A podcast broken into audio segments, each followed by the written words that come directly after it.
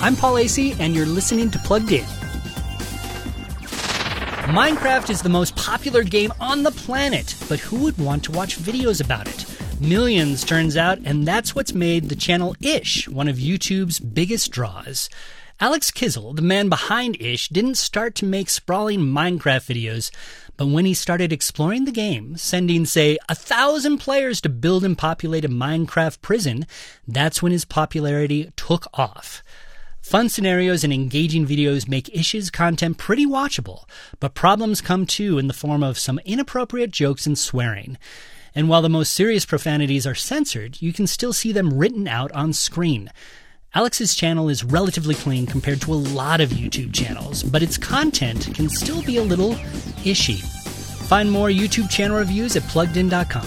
I'm Paul Asay for Focus on the Families. Plugged In.